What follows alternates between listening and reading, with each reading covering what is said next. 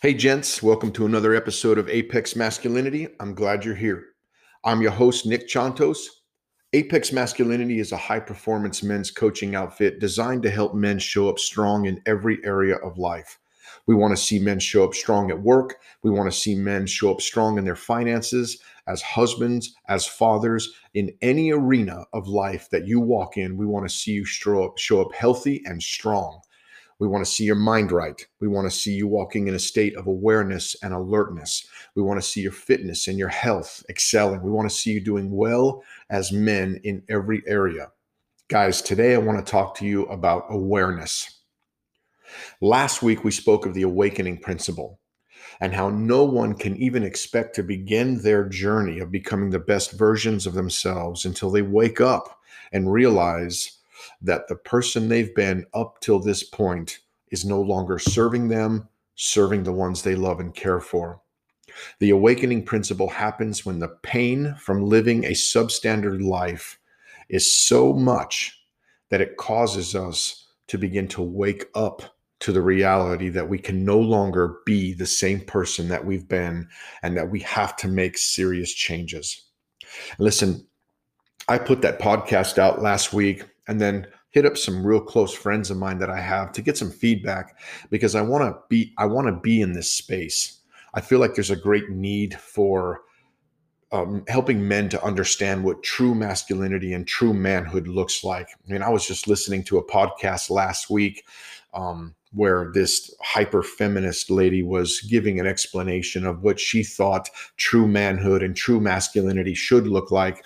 And I gave it ear because I'm really trying to learn. I'm trying to really learn this space and learn what works and learn the science behind successful manhood and learn what's acceptable and what isn't. And by the time I got done listening to this lady's podcast, I was more confused than I was before I had ever even listened to it. I mean, according to this woman, what, what epic and true masculinity looks like is every man having a, an epic Duck Dynasty beard, but with skinny jeans, pink Converse, and a yoga mat and a man bun. Like, like, are you serious? Like, is this is this what manhood should look like?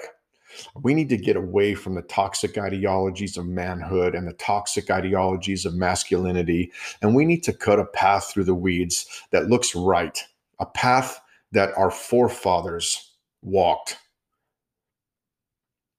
that we've gotten away from for many years now. I don't want to be an addicted, broken, psychologically traumatized person, not only walking in a state of pollutedness every day, but unintentionally, unawares, polluting the people around me that I claim to love and care for with my toxicity. And I don't want some hyper-feminist's view of what true man should look like because I don't want to wear a man bun. And look, I got no problem with yoga and I got no problem with meditation. But look, man, I'm a forty-two-year-old truck driver in the oil field. Like, I don't have time for that, man.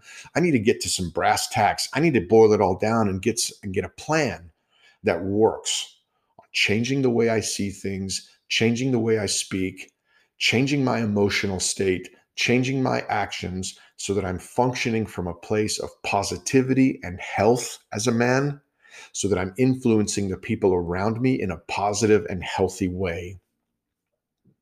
I'm asking you to walk with me on this journey of discovering what true epic apex masculinity looks like. Last week, as I said, we spoke about the awakening principle. You cannot gain any ground. You cannot even take the first step into becoming the best version of yourself until you wake up and realize that the man that you've been up till now is no longer serving you and you're ready to make changes. As I said, the pain from being substandard in these different areas, watching your marriage fall apart, watching your kids grow up with no intimate connection with them, watching them twist off and begin to engage in the behaviors that you got started on in your adolescence. And the pain of watching them go through that is too much where you begin to hunger to make changes.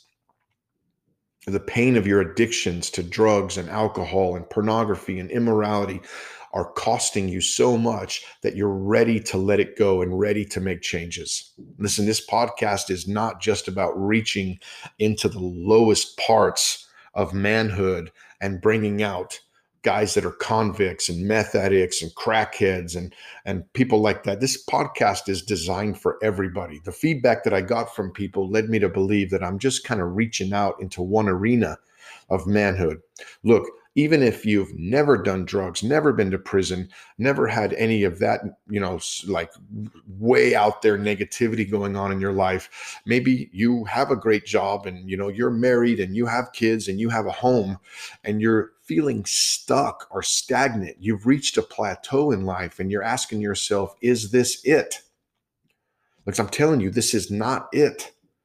Man, you can dig deep and you can grow in every area. The marriage that you have now may look great to the first guy, but there are men out there that would tell you that your marriage can grow more intimate, more bountiful, more beautiful than what it looks like today. There are people that will tell you that your kids can grow up and be stronger and more emotionally secure and uh, do better in school and, and grow up and be the kind of person that your son can grow up and be the kind of person that any dad would be overjoyed to release his daughter to, to marry. This podcast is for anybody that's ready to wake up and move forward as a man.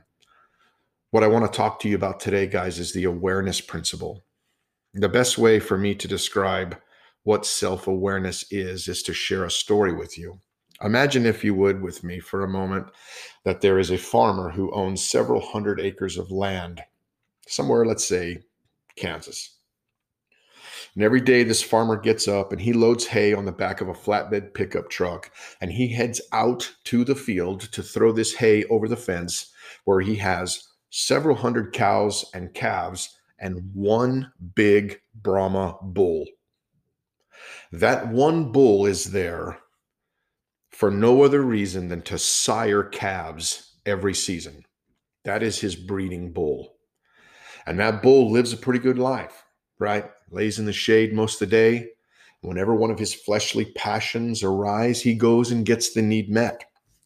Now imagine, if you would, this scenario as the farmer throws the hay over the fence, and all the cows and all the calves have learned by experience that when they hear the noise of that truck and they see that hay, that it's time to eat. So they all gather to that place around the fence where they know the farmer is going to throw that hay. And as he begins to throw the hay over the fence, here walks in the bull. Do you suspect that the bull is going to stop for a moment and, from a place of self-awareness, ask himself, you know, these calves and these cows are probably hungry, and I'm going to let them go first. And when they're done, I'll come in and clean up what's left. We both know the answer to that is hell no. No.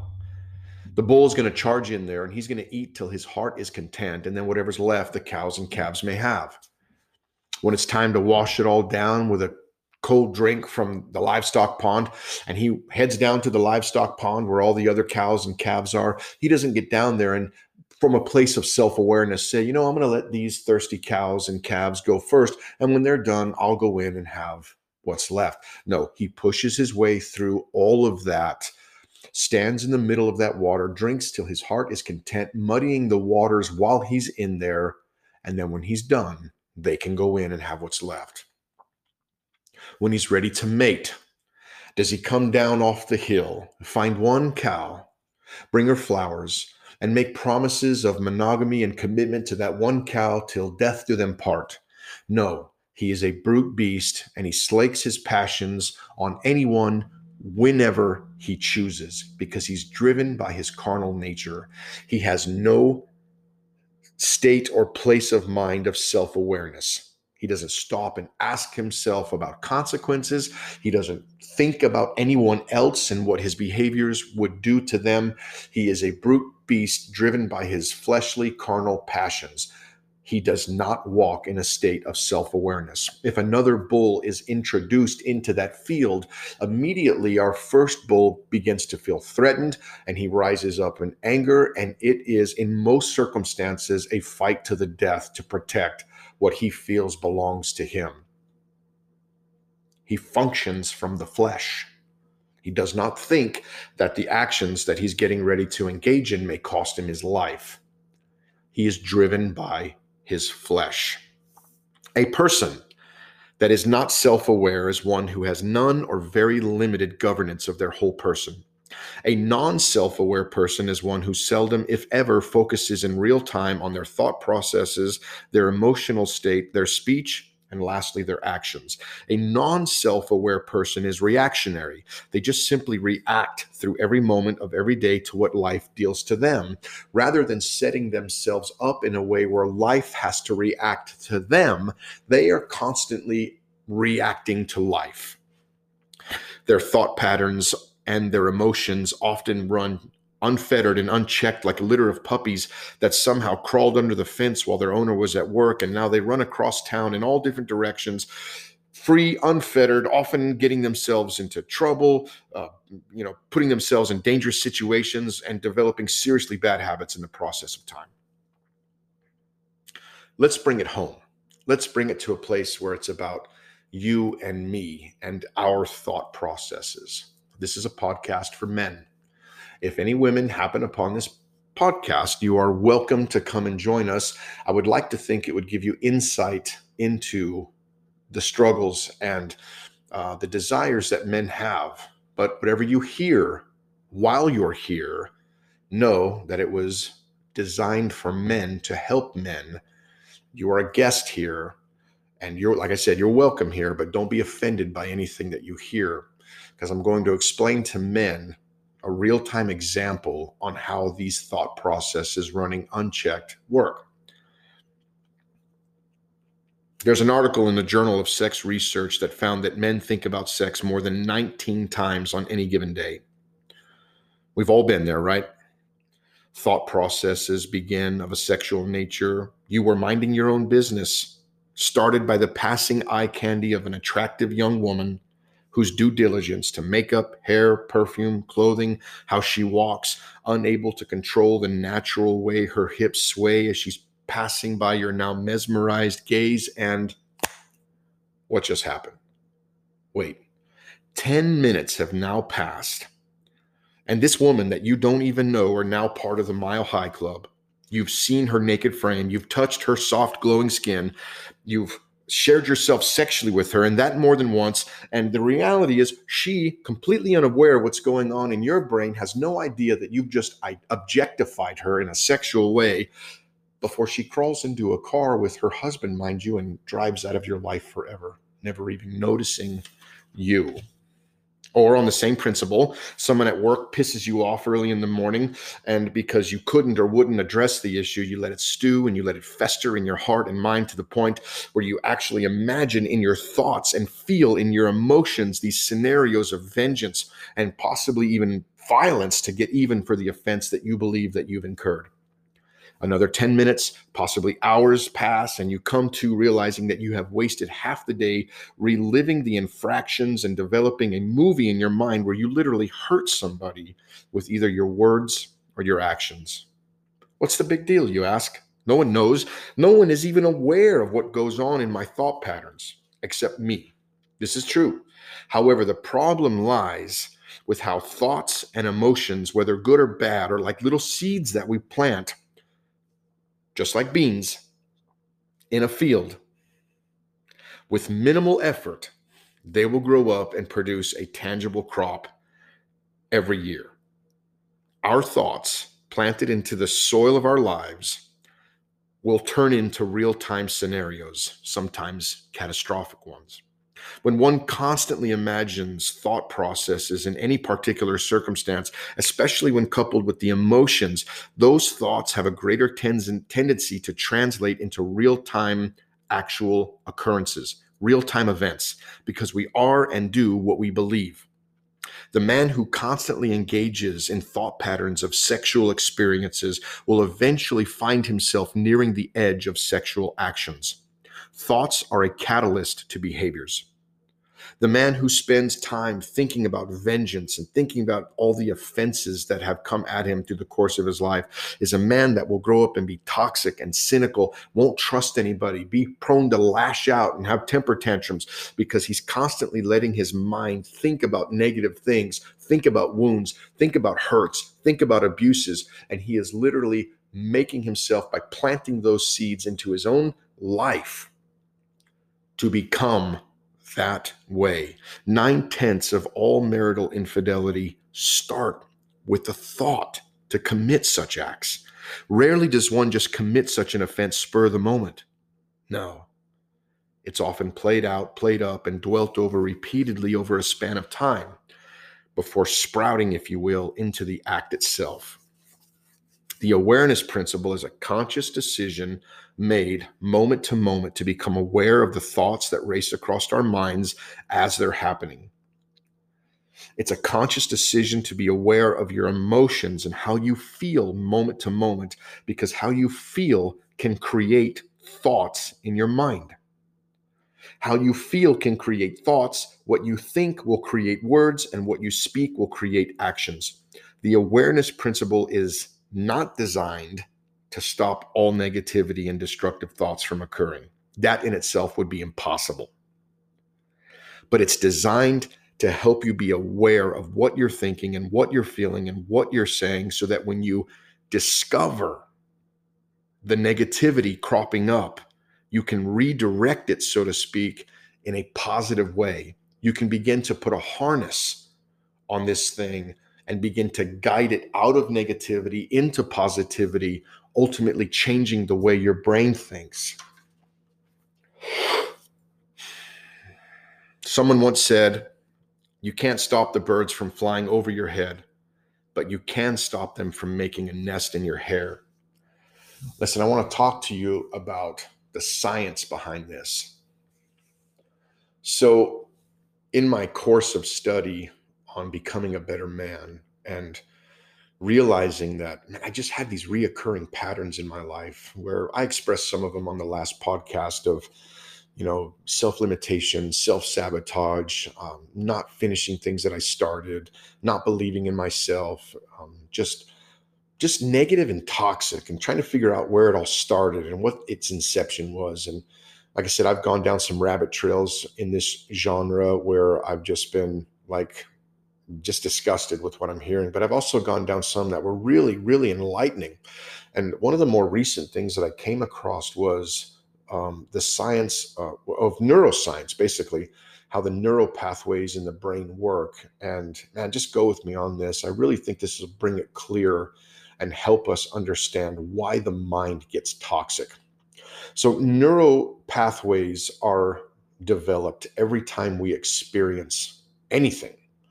Whether you feel something, hear something, see something, smell something, an emotional experience, whatever it is, every time we experience an event, a neural pathway is created as a result of the event to capture the event into memory, into experience.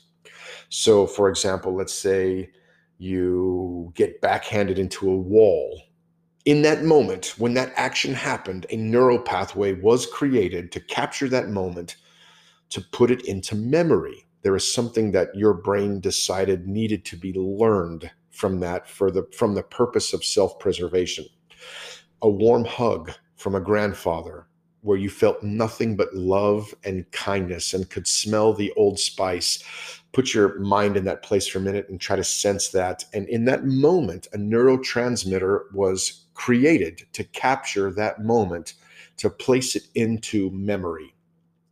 Neurotransmitters are, uh, there's, there's, there's more of them in the brain than there are stars in the universe. This is truth. This is true scientists. This is true science.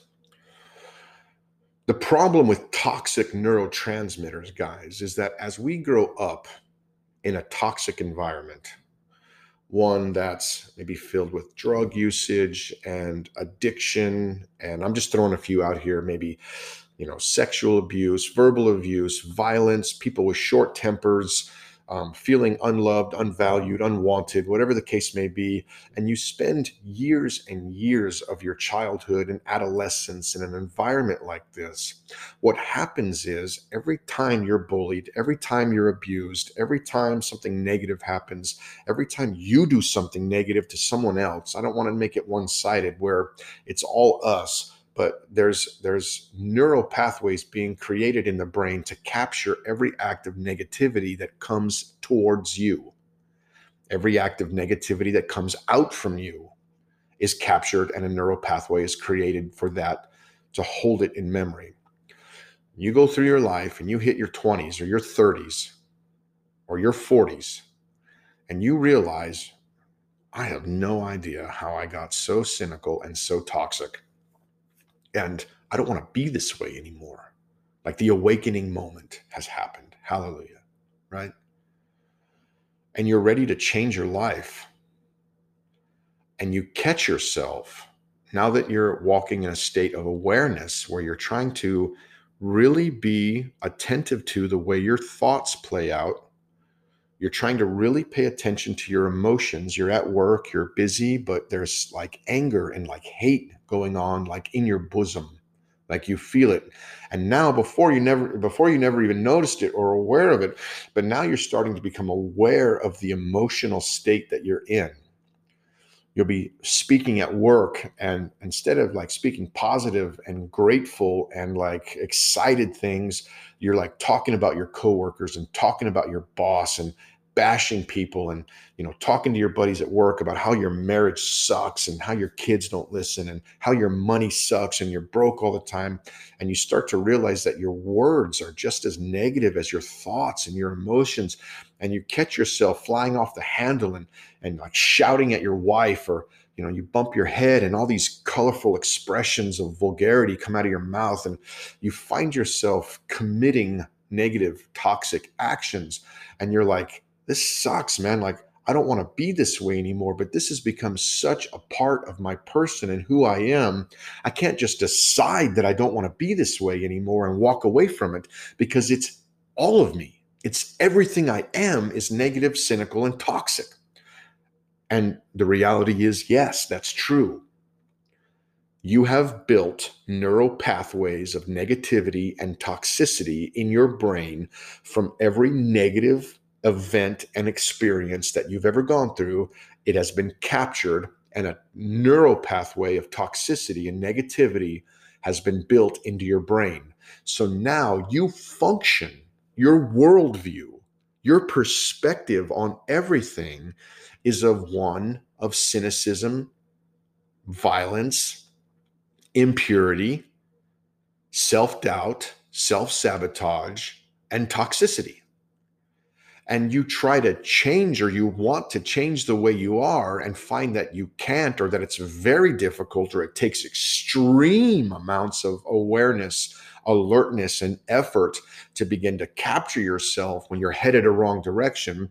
It's because your entire person, all of these neural pathways in your brain are negative. And now you want to be positive, and the brain is like, whoa, hold on a minute. This does not jive with the programming. The programming is negative. The programming is self-sabotaging. The programming is self-limiting belief systems. The program is don't trust anyone. The program is selfishness and my pleasures and my experiences above everyone else's. The program is me, I, and my.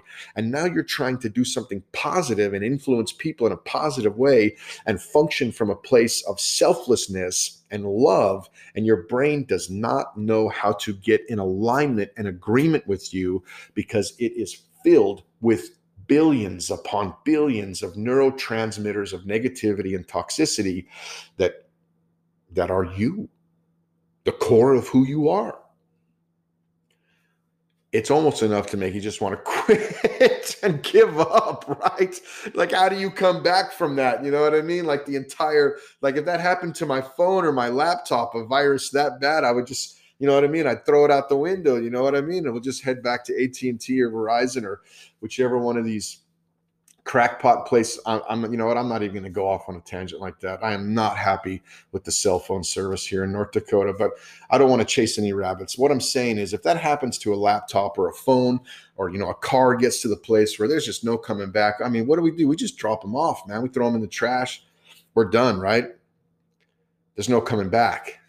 But what I want to tell you today is there is coming back from toxic masculinity. There is. And it takes time, and it takes patience, and it takes grace. It takes you loving yourself and being okay with the fact that not that you're stuck in toxicity, but that you're a toxic man coming out of toxicity on a journey of becoming positive and the best version of yourself. It requires you sleeping well at night, knowing that you haven't given up and thrown in the towel and just said, you know what, to hell with it. I'm just going to be this way because this is all I've ever known, all I am, and all I'll ever know. No, you're beginning the journey. And look, man, some people are going to run faster than others. Some people are going to run slower than others. Some people have gone through experiences. Look, man, I've met some people along the journey, man, that have told me, man, that they've come home from school and found their mother dead on the floor in the living room, overdosed from heroin, like, and, and they were in a single parent home, had no father. I mean, not that that's a healthy environment, but I mean, the only person, you know what I mean, that you could come to and sit on their lap, even if they were high, and get a hug is gone. I've talked to people that have been sexually abused repeatedly. I've talked to people that, yeah, man, like I've I've seen it and I've heard it all, and I've got plenty of my own experiences, man. And and and and it's gonna take time to rebuild the neural pathways. The cool thing about it is, is that the neural pathways in your brain develop and create for the rest of your entire life. And you may have a billion negative ones in your mind right now, but you can start making good choices today. Capture your thoughts, guard your emotions, guard your words, guard your actions, and begin to think positive things. Some of you guys are probably saying, like, how do you even do that? Like, I don't even know how to do that. Like, you're trying to tell this computer program to do something it doesn't know how to do. You know what I mean? Start thinking about the warm hug of a child that trusts you implicitly and how that makes you feel.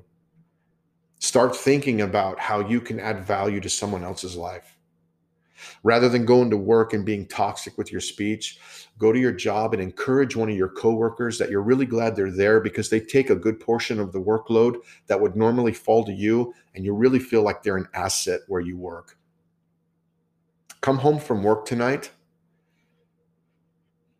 and push your wife out of the way in the kitchen and tell her to go sit down because she's been working hard enough and you love her, and you finish those dishes and you cook dinner and tell her, you know what, love, look, I'm trying, and I, I'm, I probably won't do this every day, but today I'm mindful. Today I'm mindful of the fact that you work hard and I want to give you a break, and I'm just going to take care of this tonight because I love you and I just want to appreciate you tonight.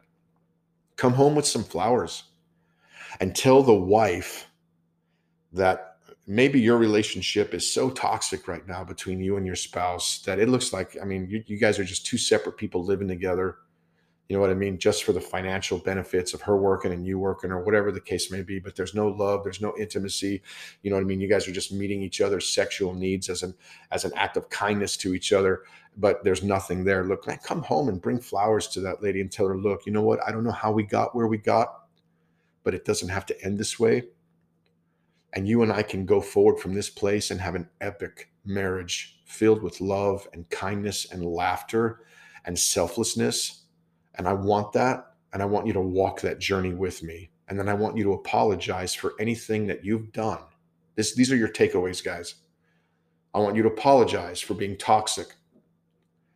And I don't, and, and, and I'm not looking, and I don't care if she forgives you or not. We don't apologize to get forgiveness. We apologize because we've been wrong. We've been toxic.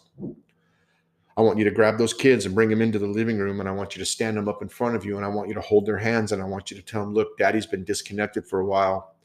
We've all been on our devices and no one's been talking, and there really hasn't been any intimacy in this home between anybody, but that's going to change. And daddy's learning and daddy's growing, but I want our family to be strong, and we're going to be strong. Start throwing that football with that kid. Start sitting down and doing Play-Doh at night with those little girls.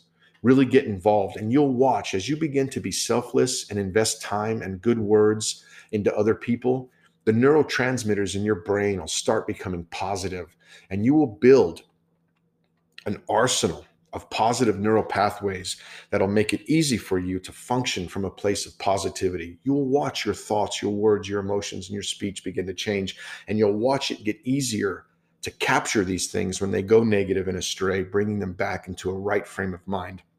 Guys, I love you. Until next time. Thank you. Hey guys, before I close the podcast out, I just wanted to touch base with you and let you know that I'm really enjoying being able to express some of the things that I'm learning through the course of study on what it means to be a better man. I put the podcast out last week to some really good friends of mine and just wanted to get some feedback from them. I got a lot of really good stuff, some good respective criticism, and uh, I'm thankful for that. And I've decided I'm not going anywhere. I'm going to stay in this space. And even though I'm not the be-all, get-all, end-all of God's gift to masculinity and manhood, I believe that I've got some insight and the ability to express it in a way that I think will be helpful, even if for just one person.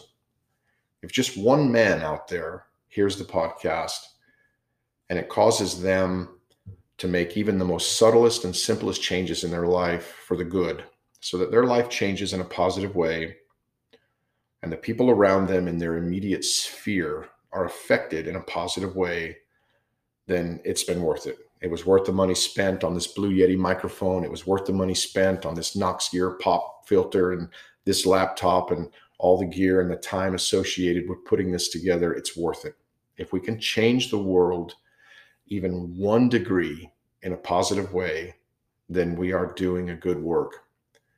If the podcast has been helpful for you, I'm going to ask you to do a couple things for me. And I know we're all busy and it takes time. Um, the podcast is obviously just launched on Spotify. And the way this Anchor platform, if I understand it right, works is it will systematically become available on other podcast platforms over the course of the next two weeks. No matter which platform you're using to hear this, whether it's Spotify or iTunes or whatever, go into the reviews for me, if you would, and give us a healthy review. When you do that, it helps the podcast uh, move up the ranks, so to speak, and get to a place where it can be heard by more people. And you can also leave feedback.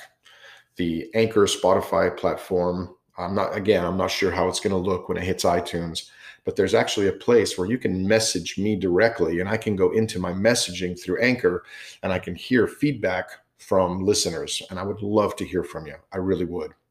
There's also a place where you can support the program financially. Now, listen, this is that, you know, part of the podcast where they say we got to pay the bills. Truth be told, man, my wife works a great job in education, and I work a great job in the oil and gas industry, and I don't need your money, so to speak. But there is a place where you can go through the Anchor platform and support the podcast from anywhere from ninety-nine cents, four ninety-nine to nine ninety-nine a month. What I'm asking everybody to do is to, if you're able, click the support tab for ninety-nine cents a month. The reason I'm asking you to do that isn't for the money. It's for what it reveals to me about how valued the content is. If anybody is willing to take the three minutes or the five minutes and upload all their card information to a PayPal or to an Amazon or to an Anchor platform or whatever, and put all their info in and to support something for ninety-nine cents a month, what it means is you appreciate the content and you find value in it. And that'll let me know to keep pushing it out. It'll actually inspire me to maybe do two of these a week and push to begin to push myself to create more content. That'll be a blessing to you. We've got a lot of stuff up and coming. Uh, next week, we're going to talk about the legacy principle. We're going to get into role identification principles. We're going to get into self-sabotage. We're going to get into fatherhood, husbandry, finances. We're going to talk about all of these things over the course of time. But you have to remember, again, I work a full-time job in the oil and gas industry, and I really have to maximize my efficiency with my time in order to be able to create the content and provide it for you guys. So if you're willing to support the podcast at ninety-nine cents a month, awesome. If you can't, then listen for free, because I spent years doing just the same thing, rebuilding myself as a man by being voracious and hungry, listening to podcasts and YouTube videos, anywhere I could get them, anywhere I could get information on becoming a better man. I was there with a fork and knife in hand, ready to eat and ready to grow. Also, in addition to that, if you think life coaching is for you, if you think mentorship is something that you would benefit from, I'd like you to reach out to me at apex masculinity dot com. apex masculinity dot com is a high-performance men's coaching outfit that wants to help men succeed in every area of life. I would love to hear from you. I would love to hear about some of the challenges and the obstacles that you're facing in your life today. I'd like to help you walk through those things, maybe look at some past traumatic issues that you've experienced as a child or in your adolescence that caused you to be possibly toxic and self-sabotaging today. I want to look at Um, your marriage with you. I want to look at how you're raising your kids, how you're managing your money. I want to look at what you believe to be true about yourself as a man, how you feel about yourself as a man. I, I really want to get to know you as a person so that I can just provide some perspective for you, man to man, on some next actionable steps that you can take to make the next right moves, to begin to grow and mature in these arenas of life that we all find ourselves in. Mm-hmm. If you think life coaching is for you, once again, go to apex masculinity dot com and click the contact link at the bottom of the page and reach out to me via email. I will establish connection with you. We'll set up a strategy time where we can just talk, man. No charge uh, for initial strategies, man. We're not charging anything, man. We just want to talk to people and find out if life coaching is right for you. Um, obviously, I have, because of my job, a very limited number of guys that I can work with from month to month, but I'd love to hear about your challenges and see if it would be a good fit for both of us. I look forward to hearing from you. Guys, until next week, love yourself and sleep well. Thank you.